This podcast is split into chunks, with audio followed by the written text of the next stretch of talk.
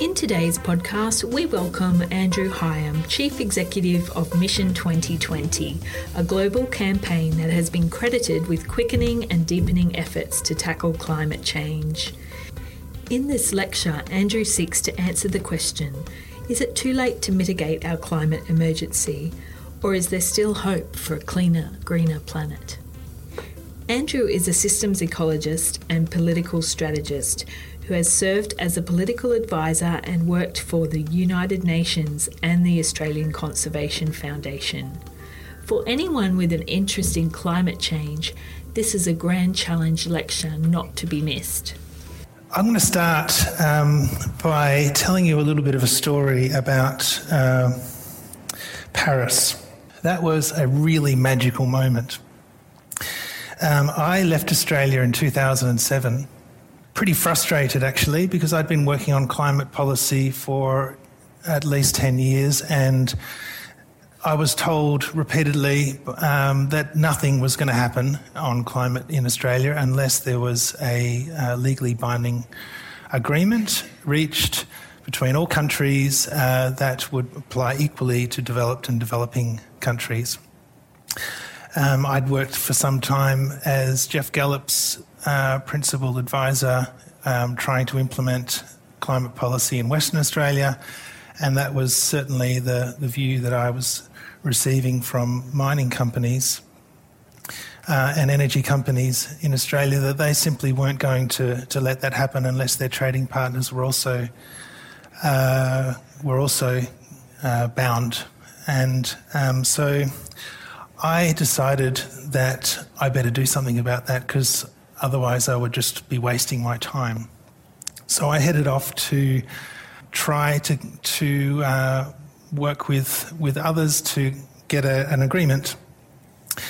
Um, I joined uh, the, uh, the UNFCCC in the year leading up to Copenhagen and um, worked incredibly hard uh, in that year and uh, I don't know if you remember, but uh, in Copenhagen there was a complete collapse uh, of the negotiations.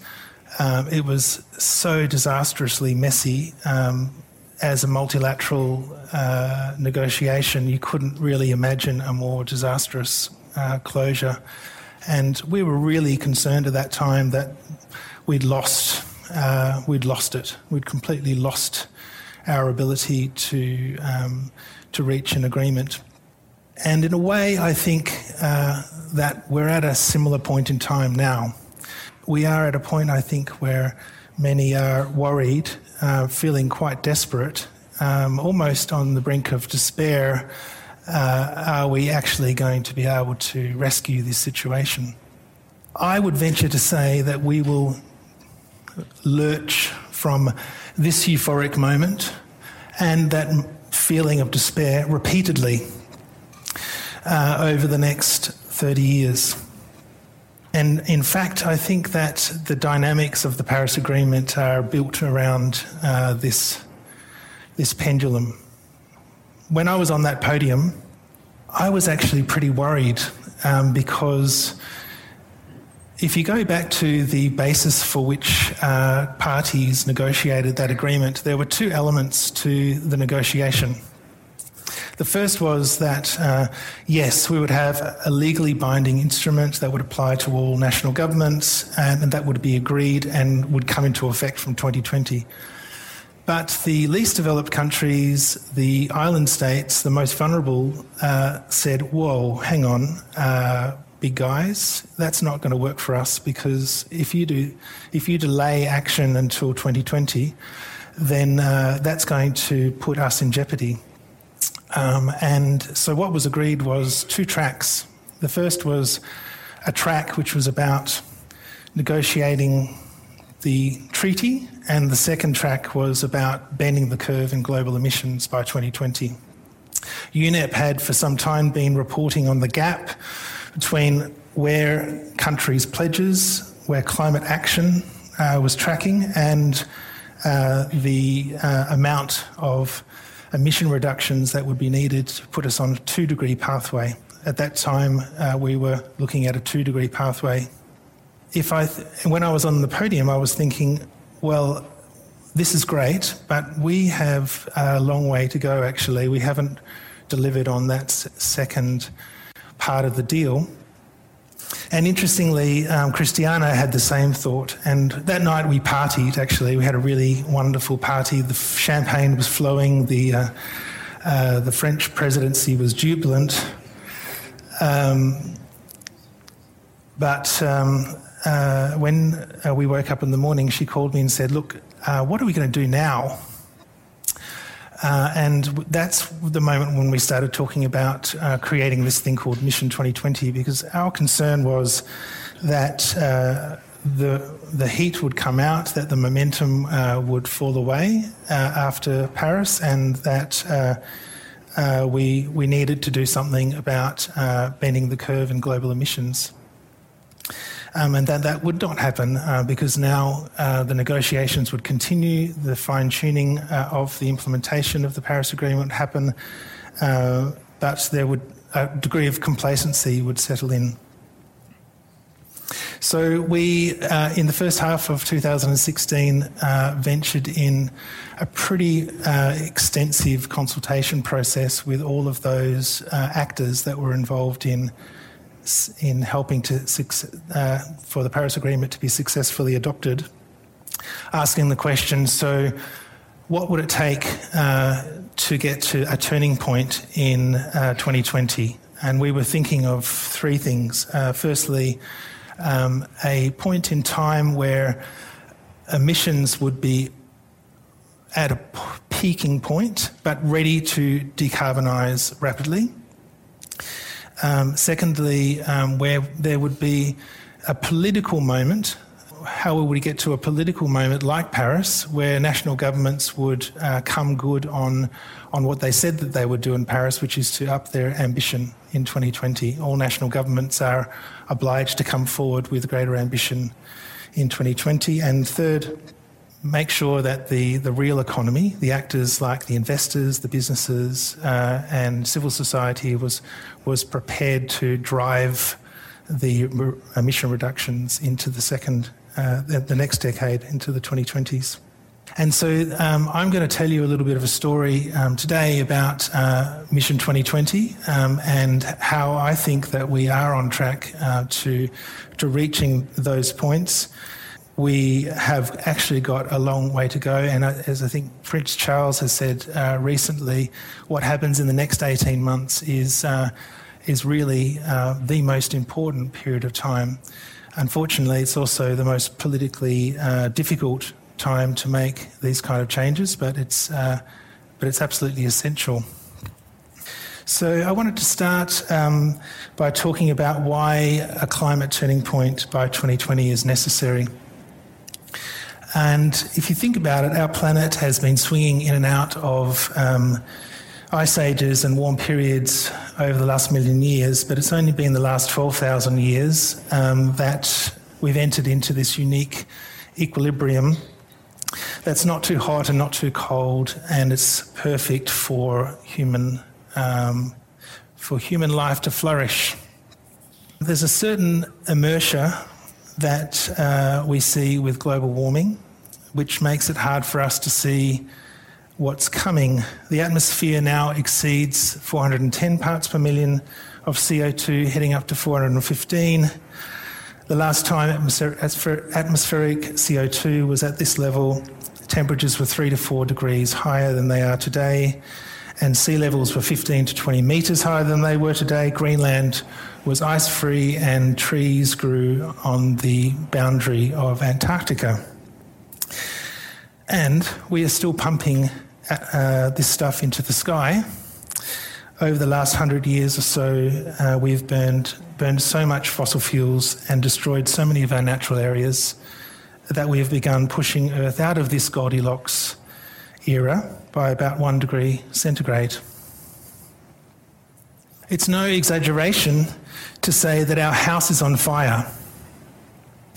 If you understand the climate system, this doesn't end well. And now this has become the present day crisis. not just something for the future. The impacts uh, of climate are being felt everywhere. We often uh, read about this issue in dollar terms, like the $320 billion that climate related disasters cost the global economy in 2017, or the $91 billion they cost the US last year, or the $6 billion they cost Australia last year. But our only home, this planet and the ecosystems that support it, are orders of magnitude greater than billions of dollars. Humanity and nature is priceless, and we seem to have forgotten that. So here we are living on a planet that's one degree warmer than it was before the Industrial Revolution.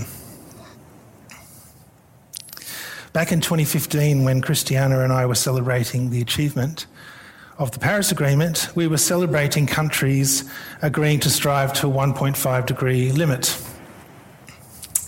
But the first round of commitments from countries that were deposited in 2015 take us closer to three degrees of warming, unleashing irreversible tipping points and absolute devastation for our species.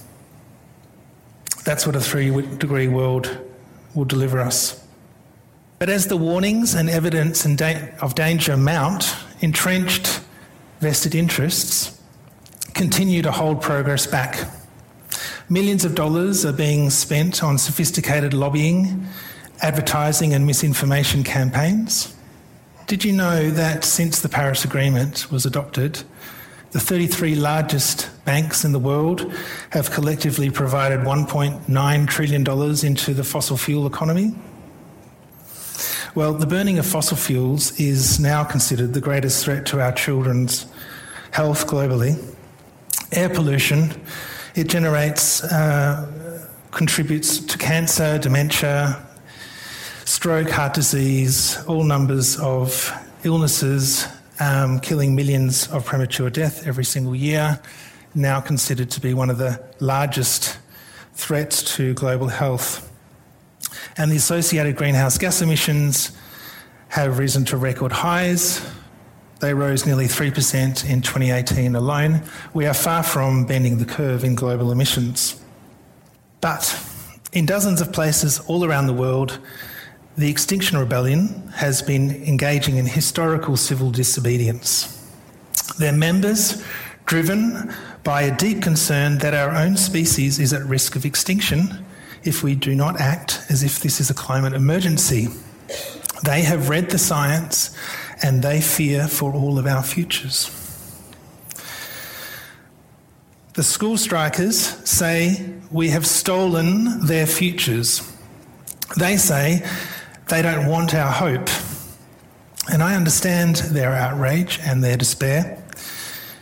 I've been working on this issue since 1989, so this is 30 years that I've been working on this issue, and it's very confronting to have a bunch of uh, young kids tell you that you've completely failed. Um, these are very frightening times, but despair breeds paralysis and failure. And as Christiana has always said.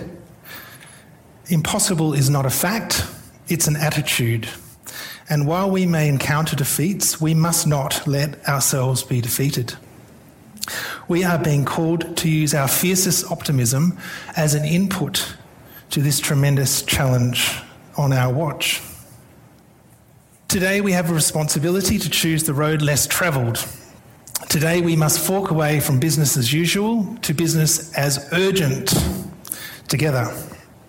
This new road will deliver clean air, clean water, abundant renewable energy, better jobs, green industry, more livable cities, and help safeguard our nature.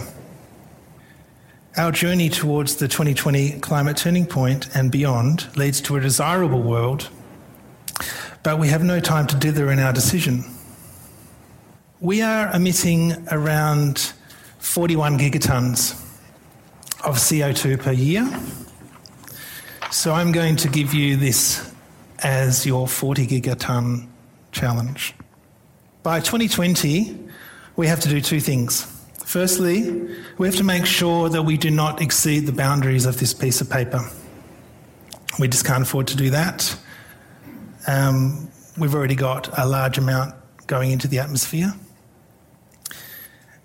And at the same time, we have to put everything in motion so that by 2030, one decade later, we actually have to halve this, like this, halve our emissions, get to 20 gigatons in 10 years. By 2040, we have uh, to halve again. We have to get down to 10 gigatons by 2040. And then by 2050, we have to halve it once more, get down to around 5 gigatons. And with the rest, well, actually, at the moment, we're not sure what to do with the rest. Um, technically speaking, uh, we assume that we'll be able to have this absorbed by natural processes, probably accelerated by some negative emissions. But at the moment, we can assume, let's assume that we can deal with that and we've solved at least the climate problem for now, or have we? No, I don't think so. Then I think what we need to do is um, remember this uh, problem that we have the inertia in the system. Then we have to um, actually actively manage our climate system so that it uh, comes back into a Goldilocks era. That is the challenge of our generation and the generation to come. That is the drastic nature of the emission reductions that we have to take. This is not a linear exercise, it is exponential.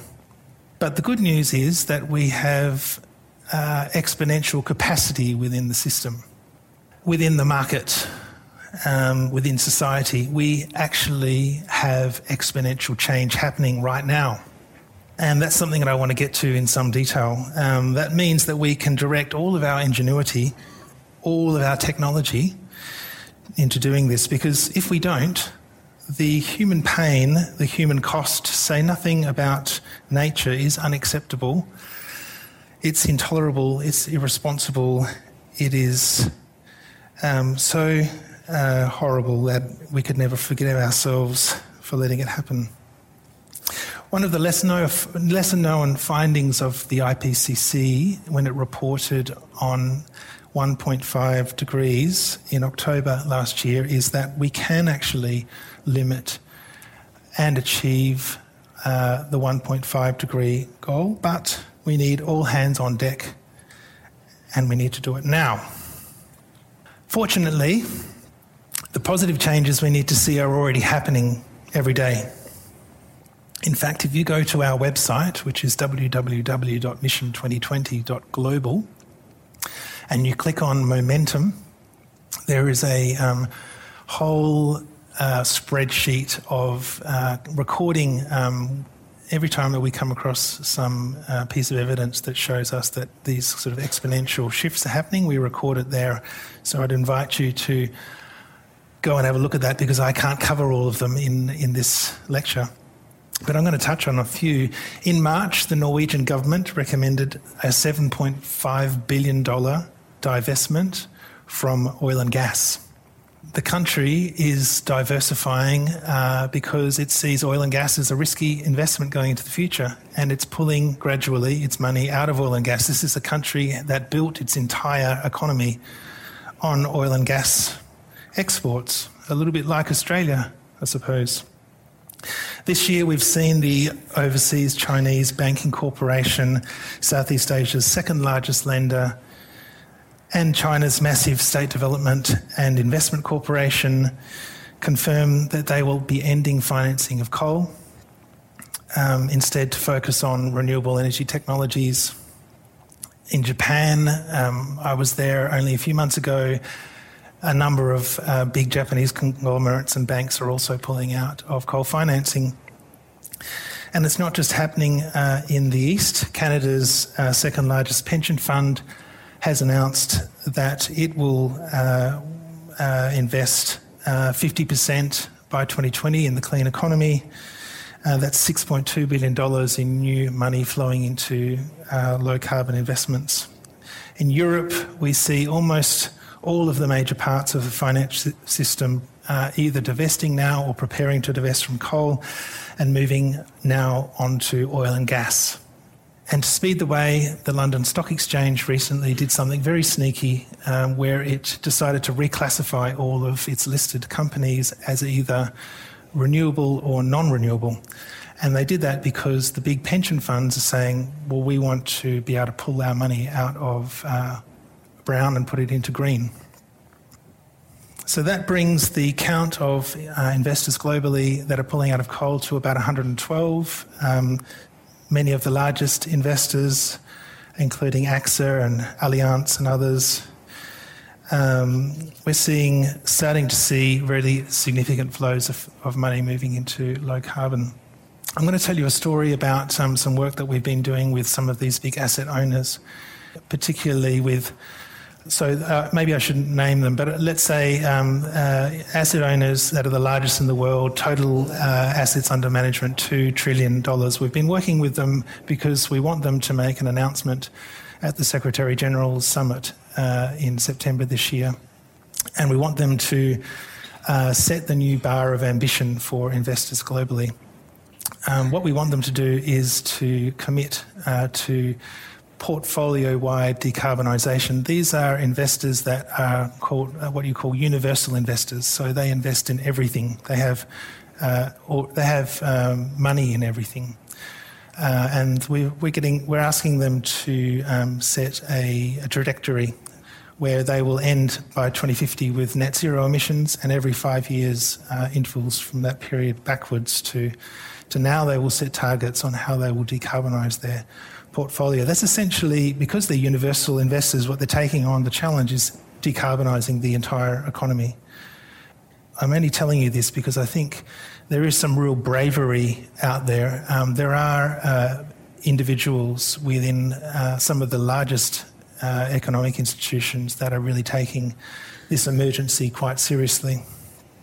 And so, with these shifting of the trillions, um, and the exponential price declines in renewable technology, um, it seems that there really is no future left in coal.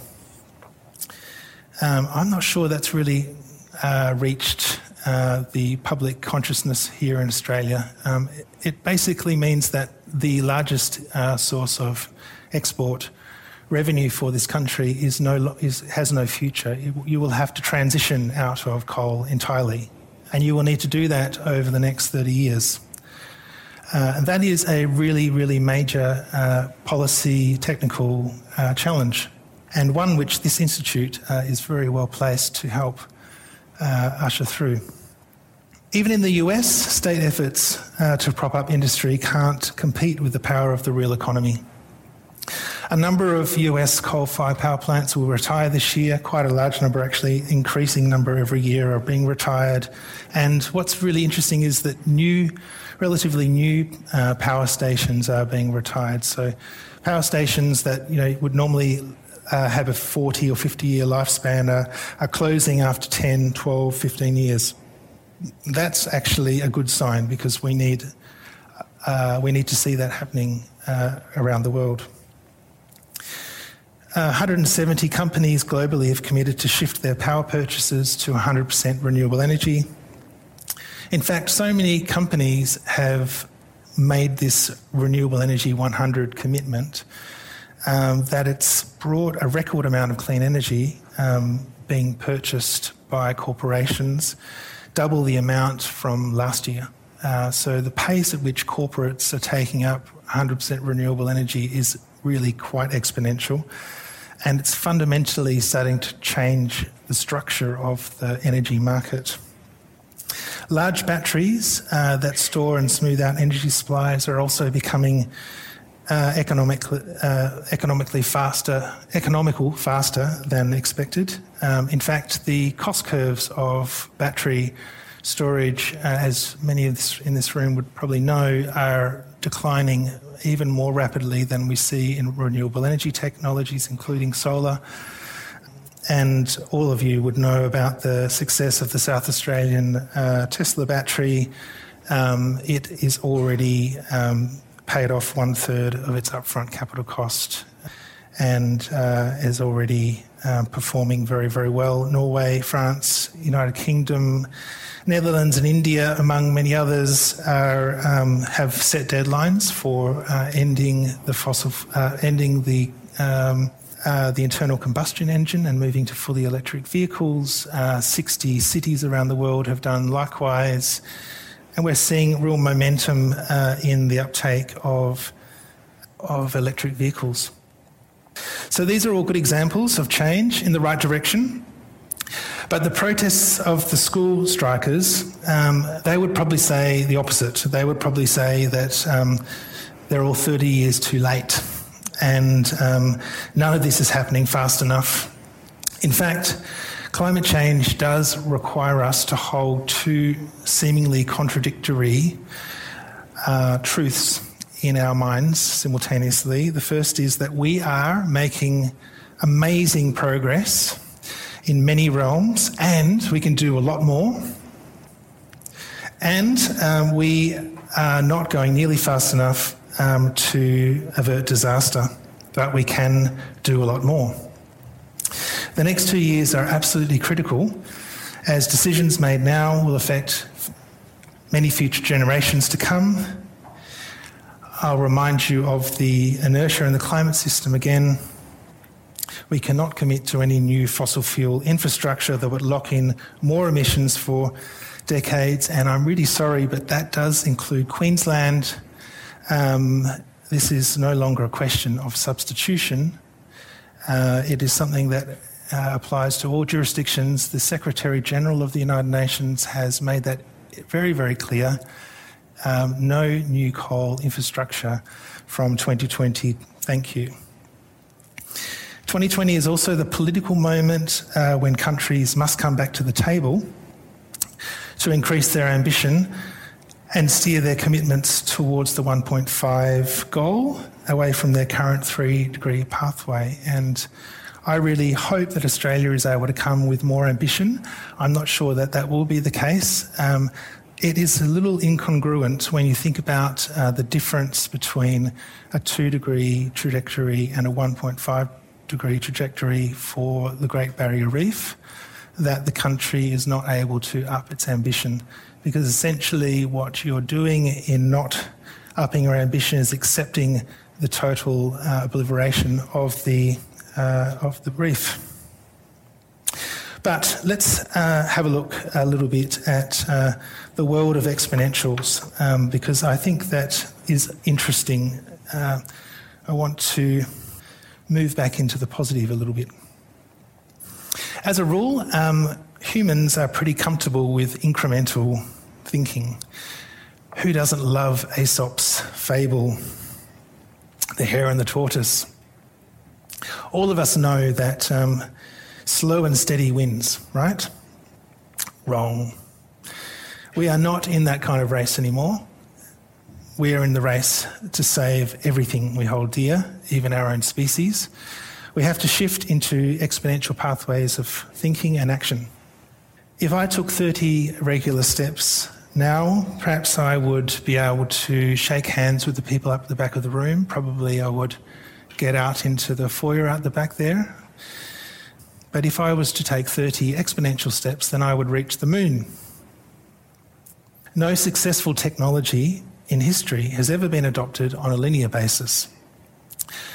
Look at Kodak, for example. It went from a market capitalisation of 128 billion with 140,000 employees in 1996 to bankruptcy in 2012. In the same sort of six years, uh, Instagram had a market value of over 100 billion and over 1 billion users. The blockbuster to Netflix story follows a similar exponential uh, path of relative decline and success. Supercomputers, which used to take up enormous rooms, probably this room, for a, a supercomputer, and even more, now uh, in the, the palm of your hand. The cost of just one, probably just $100 for, for what you would pay uh, exponential amounts in the past. Intel already has a new chip that puts a teraflop of processing power. I don't know what a teraflop is actually, but it's a lot. Puts it in your desktop computer. And think about the Tesla super battery in South Australia. It was built in less than 100 days.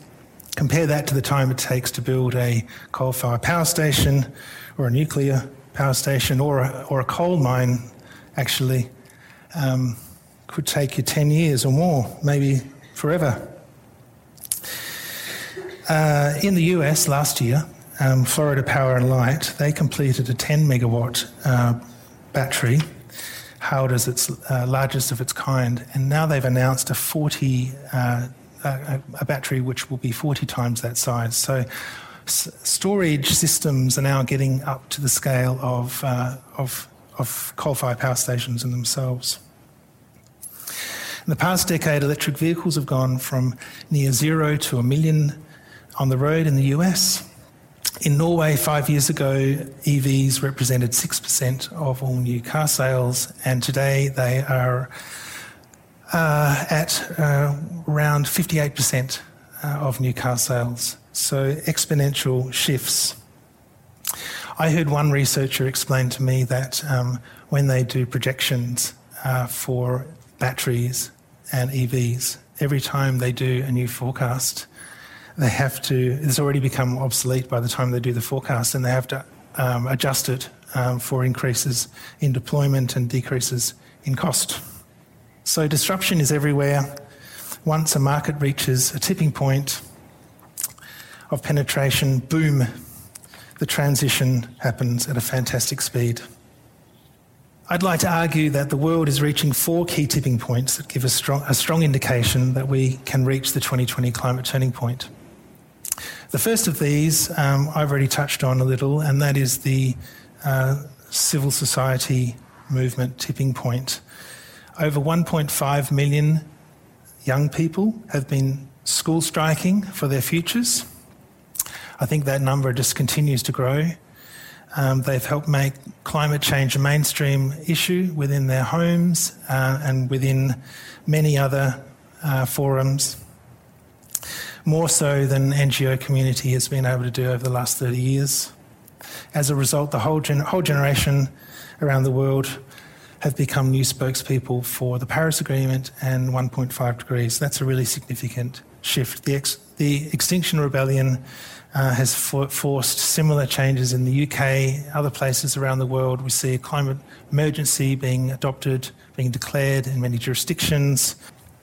I think in April 2019, I was told that when that uh, Extinction Rebellion uh, week long action that was being taken in London, that the number of mentions in the news uh, on climate reached uh, well beyond the, um, the maximum that had been in the period around the Paris Agreement. So it's really um, biting uh, there as we move towards September, where on the 20th of September there will be the next sort of major moment, and, and at this point, uh, even the adults are being invited to join. Um, I think that this howl uh, of urgency will come even stronger. The second is the political moment tipping point. Um, Costa Rica has uh, earlier this year launched its new decarbonisation plan. It is a plan to fully decarbonise the Costa Rican economy. Um, it sets out in quite some detail the strategies and actions that the country will implement to get to that point. Um, and we are seeing uh, long term strategies similar to Costa Rica's being developed now uh, and uh, communicated to the United Nations. Um, the Paris Agreement invited national governments to, to develop strategies for net zero emissions. Um, and at, at, last count, I see about 50 countries uh, planning to, to, to deliver theirs next year. In the US, the um, Green New Deal has completely changed the conversation around climate. Um, in in the Congress, changing uh, the conversation of what uh, is possible on policy, and uh, and I'll come back to the risk uh, of 2020 in a second. Um, but it does seem possible now uh, that a new lease of climate policy life will be injected there. And meanwhile, in almost every jurisdiction, we see um, concern of citizens rising on uh, climate, and that is driving um, the political change that we, that we see. The third tipping point is in the real economy. I've already covered this fairly extensively, but the fact is that coal is in terminal decline globally thanks to the exponential price shifts, the massive financial exodus that we see from fossil fuels um, within the finance sector and the exponential growth uh, in uh, renewables and the costs coming down for battery storage. Bill Clinton might have said, It's the real economy, stupid because that is actually what will drive most of the change. Um, and uh, I would really, that's why for Mission 2020 we put 80% of our energy into uh, working with investors and businesses uh, and actors in the real world because we think that is what actually drives national policy. And the fourth tipping point um, is what you might call the fourth industrial revolution. This includes artificial intelligence and machine learning, uh, which can dramatically increase energy efficiency, optimize grids, the Internet of Things, which can uh, improve um, the way in which energy systems function as a whole. The fact that companies operating this realm are radically collaborating as a part of the Step Up coalition, I'd invite you to um, look that up. It's a very interesting uh, alliance of some of the biggest and innovative technology companies around the world, like Uber, Lyft, WeWork, but also some of the more mainstream companies like Salesforce, who are working together to try and accelerate the rate of decarbonisation in other sectors of the economy as fast as possible using their uh, political, uh, economic, and technological capabilities. Before I close, um, I want to spend a few minutes sharing my assessment of where we are on the trajectory um, to securing greater national ambition. Um, because while working in the real economy is really important, I think has to translate into national outcomes, and that we're at that point now. Um, the Secretary General has invited all uh, heads of state and government to come to a summit on the 23rd of September in New York, and he's invited them to come with uh, plans and not speeches, as he says, um, to increase their nationally determined contribution. Um, he has written to every um, major head of state and set out in quite some detail what his expectations are of the country in terms of their top line uh, targets for emission reductions, including uh, Prime Minister Scott Morrison. Um, he is inviting, uh, for example, uh, the South Korean government, the Japanese government, the Chinese government to end uh, their financing of coal. Uh, he is encouraging all national governments to adopt policies that would see uh, the phase out um, of the ending of, of new coal by 2020 we are starting to see uh, interest from all of the major economies in coming forward with uh, greater ambition. They need a push. China has already signalled that they would come with greater ambition. The EU recent election and the uh, appointment of the new uh, president of the European, the next European Commission. Uh, is uh, putting some encouraging remarks about what Europe will do uh, India is way overachieved on its uh, Paris commitments. Uh, it can go a long way further than it, that it has, uh, but we're yet to have signals from uh, the Modi government. The signals are all there that uh, governments can step up their ambition. Some of them are already moving in that direction. in parallel with that, the, the Secretary General and the UN system is de- developing a whole range of uh, sectoral initiatives uh, which will uh, accelerate uh, decarbonisation in different sectors. But uh, you know, at the end of the day, this will, I think, still add up to um, somewhat incremental change by the time of September. Uh, and so um, we really do need to see that trigger um, not despair, um, but uh, the extra push that we need for um, countries to come forward with their greater ambition by December 2020. That's all that I wanted to say. Um, thank you very much for um, hearing me out.